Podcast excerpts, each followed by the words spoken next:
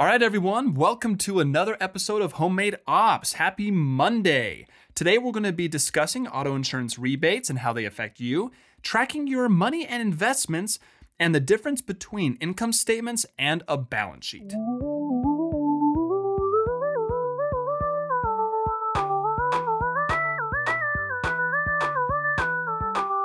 So hopefully everyone had a great weekend. Um, ours was ours was pretty eventful. We have a lot of stuff going on. Mainly, we have uh, about eight garbage bags full of baby clothes now in our home Yeah. that were donated to us by a sister-in-law. Thank you, Aubrey. So yeah, my sister she has all these baby clothes, and she's like, "Oh, I'm just gonna get I'm gonna get rid of them at some thrift store. Do you want them?" And Kimberly jumped on that one fast. Yeah, she was like, "I'll just give you a few of the nicer ones." I'm like, "No, no, we will take them all." General tip for everybody. Okay, you don't need the nicest, newest clothes for kids. They're gonna roll in the dirt.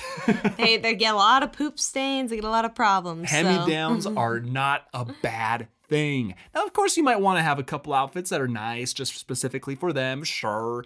But uh, if they're just gonna roll around in the mud anyway, you might as well use some hand-me-downs that are still in good condition, right? Yeah, and I actually had a good tip about um, a lot of old baby clothes will have like milk stains or spit up stains.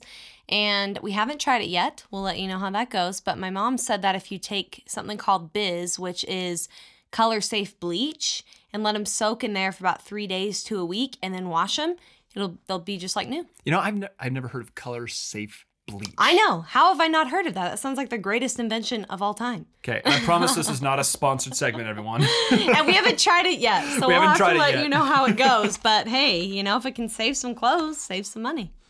so yeah, it's so a lot of cool stuff going on this weekend. Hopefully yours is good. Also, uh, let's review. Let's see. Uh, what did we watch this weekend? This is our segment.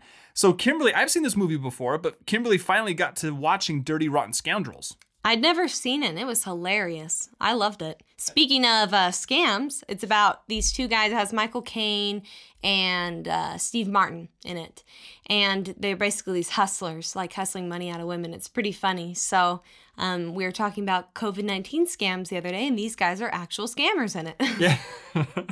so it actually has pretty good reviews, and it's an older movie. I'm not gonna lie, some of these old movies that millennials haven't seen before are actually terrific. You have to watch some of them. They're funny. It's uh, a lot of these old films you have to rediscover because, and you with all the streaming lately, I've kind of just noticed that a lot of these movies that you normally have would not have watched are now resurfacing. And not only that, movies aren't really coming out right now. So you're kind of forced to watch old movies or Yeah. maybe just TV shows TV shows that are coming out. for sure. So, Dirty Rotten Scoundrels, go check it out. Um, where was it on? Was it on Vudu or Yeah, I watched it on Vudu Okay, for cool. free. Oh, sweet. So we'll talk about that too. But uh, so Dirty Rotten Scoundrels has an 89 by critics and an 84 by users. So a pretty it has pretty good ratings. Go check it out. And Steve Martin, you can't go wrong with him. We also watched The Cable Guy with Jim Carrey. I think that came out in 96. Now I've I've seen this movie before as well, but this was Kimberly's first time again seeing this one. It was different. Yeah. I liked it. It was it was really different. You know, I used to not be a huge Jim Carrey fan. I hadn't seen him in that much, to be honest. But then I saw The Truman Show years ago, and that's one of my favorite movies. it's a great movie. So now I actually really like watching his stuff. And The Cable Guy, I liked it, but it's not a movie that like I'd love to watch again. It's very different. If you're It looking for different. something that's a really unique movie, that's pretty much all I can say about it. it's like stalker comedy. So Yeah. if, if you can, it's really weird, but it's uh, directed by Ben Stiller. It's it's actually pretty good. It's um it- it's mixed reviews though. You have about half people liking it, half people not. So like 54% of critics, or at least critics gave it a 54 on Rotten Tomatoes, and users gave it a 51. So it's you have to be kind of in the mood for it. It is kind of a weird movie. It's different, but it's enjoyable. I liked it. it's kind of fun to watch something that is not like anything you've ever seen. Yeah. well, I have a general rule when it comes to Rotten Tomatoes, by the way, because that's usually where people go and review things. It's like the most popular reviewing site now. Um, my review is you take the critics, what they say, and then you take the users and you meet about halfway in between, and that's what the actual rating would be.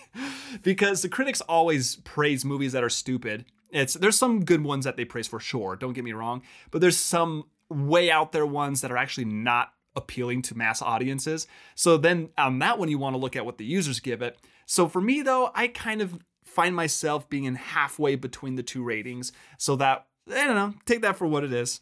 it's kind of a good way to make sure that it's not a totally garbage movie, um, but people liked it too. Yeah, You that's that's what I do at least. Definitely users rule though. It's whatever users say. More than likely, you're going to agree with that one. So we have another treat for you today. We're gonna do couple couple deals because we have an awesome tip for you.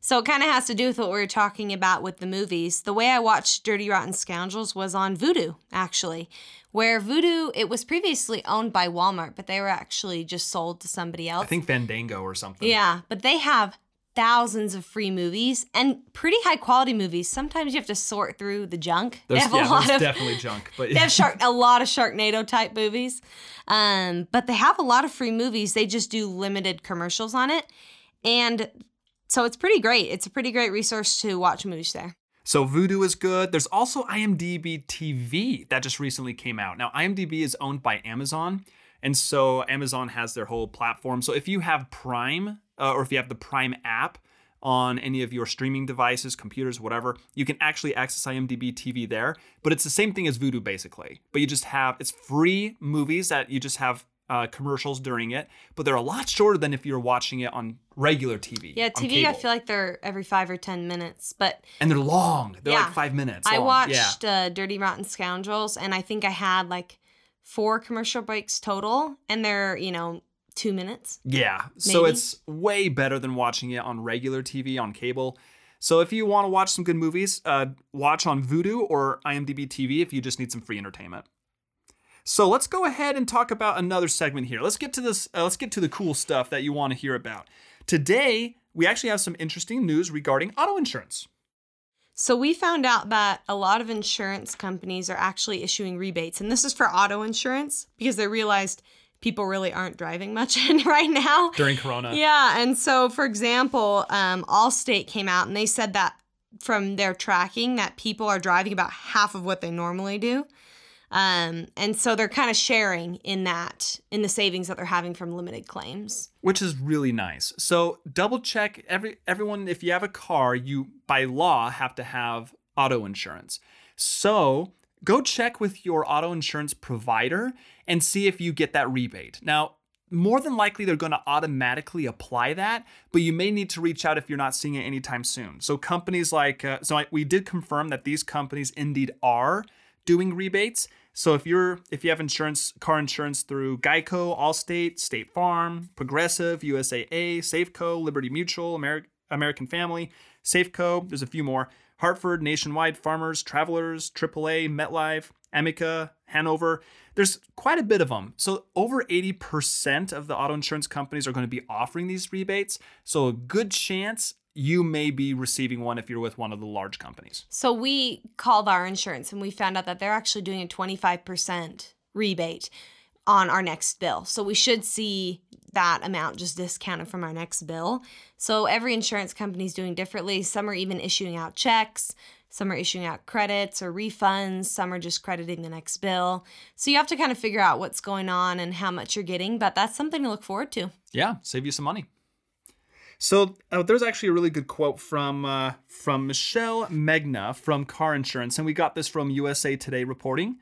Uh, the quote was Most customers can expect to see refunds arriving from late April to early May to June, depending on their insurer. So, again, it just depends on your insurance company, but it should happen here pretty soon. Uh, those who are receiving a one time check will likely see refunds by the end of April, while those receiving credits toward April and May uh, policies will see credits in May and June. So just pay attention to those and keep track of them so that way you can make sure you receive it if indeed you need to. And if you are being sent a check, make sure that you receive that check, check your mail. And if you don't get it, reach out to your insurance provider to see if they indeed mailed it. So let's talk a little bit about last week. Kind of review what we talked about because what we're, what we're going to talk about today builds a little bit on that. Um, and also, we have left you guys with some action items. So we'll review those and see how those went. So, first, of course, we talked about building out our budget, right? So, we had our income statement portion, which that, of course, just means getting all the money in and all the money out and netting it together, how much money you have. So you're going to hear some terms from Kimberly and I, and also in the business world. Some terms that you're going to hear are uh, balance sheets and income statements. Now, you probably heard these and are wondering what are those terms regarding? What are they for and how do they apply to me?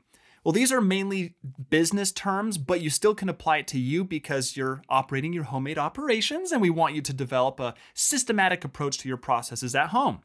So, last week, Kimberly and I discussed those income and expense portions, and that's where every single transaction going into your bank account, you're going to put into your financial tracker. That's what we talked about last week. That was our uh, that was our homemade ops goal for you to set up in your your weekly meeting last week. So if you did that, hopefully now you have a list of all of your different incomes and expenses where you can track them. That is what an income statement is. So, an income statement is going to basically track, you take all of your revenues at the very top, and then at the very bottom, you have something called net profit or net income. This is going to be how much money you have left over after your expenses. So, you take your income minus all of your expenses, and hopefully, you have a positive amount, right? And that's the goal every month is to have spending less than you earn on a monthly basis so you can take that money and put it towards your longer term goals. Exactly. So, that's what we talked about last week.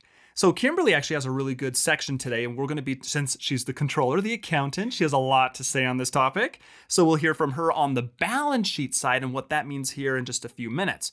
But just to kind of review from last week, last week we talked about the income and expense portion. We also talked about zeroing out the month. So remember, the goal is you take all your money, so you have your income minus expenses, and you should have a dollar amount. Well, hopefully that's positive. If not, then you can focus on your expenses and try to reduce certain costs so that way you can get that number positive in the future. But the goal then is let's say you have, uh, let's say after all of your expenses, you have $250 left in for the month. Well, great, congratulations. Now you have a $250 profit for that month after all of your expenses. Awesome. Now, what do you do with that money? Well, you want to zero that out. We talked about that last week. You then take that 250 and place it towards something that you choose. You can either put them into investments, you can put them into, uh, you can pay off additional bills, whatever it may be. So we're going to talk a little bit about what you can do with that here, and Kimberly will discuss that. But that's what we talked about last week. The other thing we talked about is choosing a method to track all those transactions. Now, the options that we talked about were using a piece of paper, using Excel, uh, using a financial tracker. It's up to you. So once you put that stuff in your system and now that you're tracking everything, so your budget is basically your tracker, well then you that now we're at where we're at today. Now we can start discussing where do we move on from this point. So I want to introduce it with this article that I read from CNBC. It's written by Annamaria uh, Lusardi, uh, who's a professor at George Washington University School of Business. So it's kind of a heartbreaking article, actually. So here's a couple bullet points from it says only half of Americans say they can cover monthly expenses and bills without difficulty. That's only half. And then almost 80% carry debt, 37% describe their debt level as too much. And then the emergence of the coronavirus presents a shock of tremendous proportion at a time when personal finance is already a source of stress.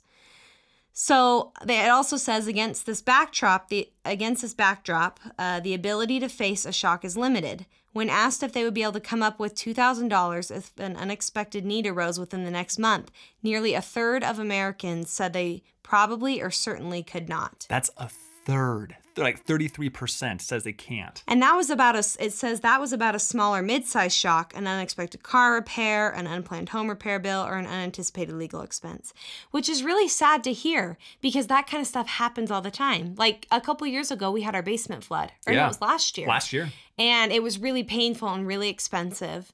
Um and stuff like that is you can't control right? You just all of a sudden we walked down one day and our basement was flooded, and our insurance uh, unfortunately had an exclusion that didn't cover it. So it was a really expensive repair. It was really painful. Stuff like that happens all the time. Maybe you get in a car wreck or, you know, bad things happen. And not being able to cover that is really painful. So that's why I think it's so important to know exactly where you are financially, to know what kind of savings you have, to know what kind of investments you have. And that's what we want to talk about today. So, in accounting, there's a concept of something called a balance sheet. Todd had mentioned a little bit earlier. So, when we're talking about the income statement, that's money coming in, money coming out, kind of a typical budget. What we're trying to get at with a balance sheet is taking a look at today, what do my finances look like? What do I have? In bank accounts and investments and retirement accounts and what do I owe in maybe credit card debt or if you have a line of credit or a mortgage because it gives you a good idea of where you are at financially. So basically what it is is what have you built? What have you built up? So think of it in those terms. So the income statement, so that's a business term, remember, but this is just your bank account, your checking account, like we discussed last week money coming in, money coming out. That doesn't mean how much you've actually saved or built, those are just individual transactions. So the balance sheet, like Kimberly is saying, is going to track what you have allocated or placed that money into. So you can kind of think about it like you're looking at your kitchen before you go grocery shopping, right? So maybe you could think of the income statement like your meal plan for the week. What am I going to need? What am I going to eat? What am I going to cook? And then, say if you go shopping on Monday, maybe Sunday you'll open your fridge and make a list of, okay, I have eggs, I have milk, I'm out of yogurt, I'm out of cheese, I'm out of apples, I'm out of cereal. And you make a list of what you have and what you don't have so you don't end up like these statistics where you don't have enough money to cover a mild to moderate short term expense. So we like to do this every month. Um, when we wrap up our month, we talked about having a little bit longer monthly financial meeting at the after the month has ended ended and that's when we decide number one what we do with our leftover profit for the month and we can usually do that by looking at our little statement of finances that we prepared we can say you know what? Our savings account is looking a little bit thin. Why don't we take that money and let's pad our savings account? Or we have this big expense we have coming up let's put that in a special account to save just for that. Because I think it's important every month to know exactly what you have and what you owe, really knowing your exact financial locate or financial situation. So if someone came up to me they said, "Oh, could you afford this or could you cover this expense or how are you doing financially?" I feel confident knowing what's going on. It goes back to that principle where if you don't really know what's going on, you feel anxious, you feel nervous. But even if maybe you're not exactly where you want to be, if you know exactly what your situation looks like right now, you know what you need to do to get there. And so, some recommendations when it comes to this. So, going along the lines of what Kimberly is saying here. So, if you don't have anything, let's say you're starting with zero, how should you start building up your wealth? How should you start saving up for money? Well, last week we talked about uh, your checking account creating a buffer. Kimberly and I recommend building that up first before you start sending money to the bank or into your savings, before you start sending money over to investments or anything like that. Build up your buffer in your checking account first. So that way, if you do dip into it, so it's kind of like an emergency fund, so to speak. So, Kimberly and I, when we first got married, we weren't uh, we were dirt poor. Like it's i think we were in poverty level actually. our rent was uh 535 a month. It was awesome. 535 a month. Now it's uh, yeah.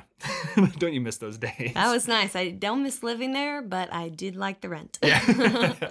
It wasn't a very it was, it was good. It was it's actually good. pretty cozy. It was yeah. pretty cozy surprisingly. But so what we did is we said, okay, here's our money, here's all of our expenses we have to cut because we weren't making much. We were in college at the time. So we were studying and working, so we didn't have a whole lot of money.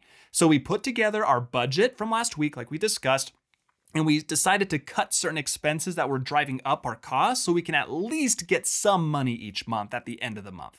And then our in our homemade ops weekly or monthly in this case, in our monthly planning session, if we had any profit, we were thrilled. We're like, yay! And then we set up a goal. Our goal was let's create a buffer in our checking account so that way, if again, if you have expenses that show up uh, before you get your check, you can cover those. That's what the buffer is for. So let's say like a mortgage or rent or whatever it may be. So in that case, or a bill. So we decided to create a buffer. And I believe our first buffer we created was like $500. And then from there, it's increased, of course. But when we first got married, we set one up a goal of $500. And then what we did is we every single dollar that we saved at the end of the month in our monthly planning session, we put into that buffer. Once we achieved that goal, then we were like, oh, good. Now we have a buffer. We can breathe a little bit. So, emergencies, we have some cash. And then what we decided to do from there is okay, now we can take that excess cash from the money we're earning and put it towards something else at the end of the month. So the idea here is cut all of the useless costs and stuff that you can't afford right now until you build these items up first. Otherwise, you're going to run into some pickles in the road or down the road when you have to fund a flooded basement, like Kimberly said, or something like that. So build those up first. So you're basically building up your balance sheet that Kimberly was talking about. You're building up your wealth, accumulating money. The first things that you need, though, are those emergency funds, so that way you actually are covered in case those bad things happen. So the second thing Kimberly and I did is we took that money uh, after we built up our buffer and we started saving towards a savings goal. So Kimberly and I were thinking, okay, we're happy we have the buffer, but now we need an additional in our savings account. We need some additional cash just in case the buffer isn't enough. And that goal, I believe, when we first got married was like $1,000. It took us a while to get there, but each month we started saving all of our excess cash and built up our savings account. So that way we had immediate, safe money just in case something bad happened for a rainy day, for whatever happened, we would be able to use that cash as well. And then from there, once we reached our goals, we then could take that money after those, after we have saved up for those items, and now push it to other investment types or other places to accumulate our wealth. So, another benefit I feel like you can get from this is number one, it gives you peace of mind because you know what you have and you know where you're at. But number two, it allows you to really take control of what you want to spend. So, for example, if someone approaches you about going on a vacation or something like that, and you can confidently know, yes, I can afford that vacation, or no, I can't afford that vacation, and allows you instead of just feeling like, yeah, that's pretty reasonable, that's probably fine, yeah, I could do that, or, you know, if you get a big bill that you weren't expecting a big medical bill, right? You don't freak out as much because you know, okay, I can cover that. I feel confident I can cover that. Um, so it allows you to make better decisions because you know exactly where you're at financially and you're able to say no to things. When you think, you know what? No, I have other goals that I need to meet financially before I do this. So, no, I can't do that. Or, yeah, I can totally afford that. I just looked at my finances the other week and they're great. And another thing too is it's actually really fun and motivating. Yes. So we look back at our budget from we got married in 2014 and started doing this. And it really helps a lot to think, you know what? That's where we used to be. Because in the day to day, I think a lot of times it can feel like life is hard, right? And it can feel as though you're always behind, you're always getting beat down, you're never you never have as much enough money. You never have as much as you think that you should have. But when you look at where you were a year ago or 5 years ago or when you first started budgeting, however long ago that is, it's really motivating to see the growth. Um, as long as you're living, like we talked about, living month to month, where you're living within your means every month and you're growing every month, you're going to see that progress. It's kind of as if, you know, when people are exercising and they'll monitor how fast they can run their mile, how fast they can run. When you look at the progress, usually it's done in baby steps. So unless you're tracking it, it's hard to see the progress and sometimes it's easy to want to give up. So it's oh, really yeah. it's really motivating and it's really fun to look back. I kind of laugh looking back at our 535 rent and think, you know, that place actually was, you know, it was cozy. Um It was a stepping Yeah, stone. it, was, was a, stepping was a step. stone and it's fun to look back and see where you were. And that's it's the other cool thing is so our tracker that we use for tracking everything. I know some people make fun of us for this, but we use Excel because it's manual, but we have all that historical data. So we can uh, Kimberly and I have one sheet that shows all of our money that we've expensed, our balance sheets, our income statements, everything uh, for the last six years of marriage now. And we can actually go back in time and see how much were we making then ooh, that's sad.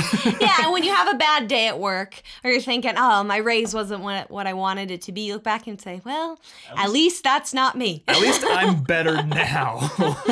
you know, then we, especially because we were in school when we first started working part time, and so it's it's really cool to see the progress, and and you can see, yeah, no, I I've done some pretty cool stuff with my life. Okay, so in review of what we have talked about today. Today, we talked about building up a balance sheet. So, the balance sheet is going to be comprised of your bank accounts, retirement accounts, investments, CDs. Now, this is different from an income statement. Remember, the income statement is going to track your expenses, money coming in and out of your account. A balance sheet is going to be what you do with that money. So, once you have any, if you have any leftover money, where do you place it? So, simple way to do that is just list what you have and list what you owe. So, for example, if I was going to list out what I had, I'd say checking account, X amount of dollars, savings account, X amount of dollars, retirement account, investments, just kind of any, really any financial accounts you have. Obviously, you don't have to put the value of everything you own, but really anything financial. Then you'll also want to list out everything you owe, such as credit card balances you carry, a line of credit, a mortgage, any kind of personal loans.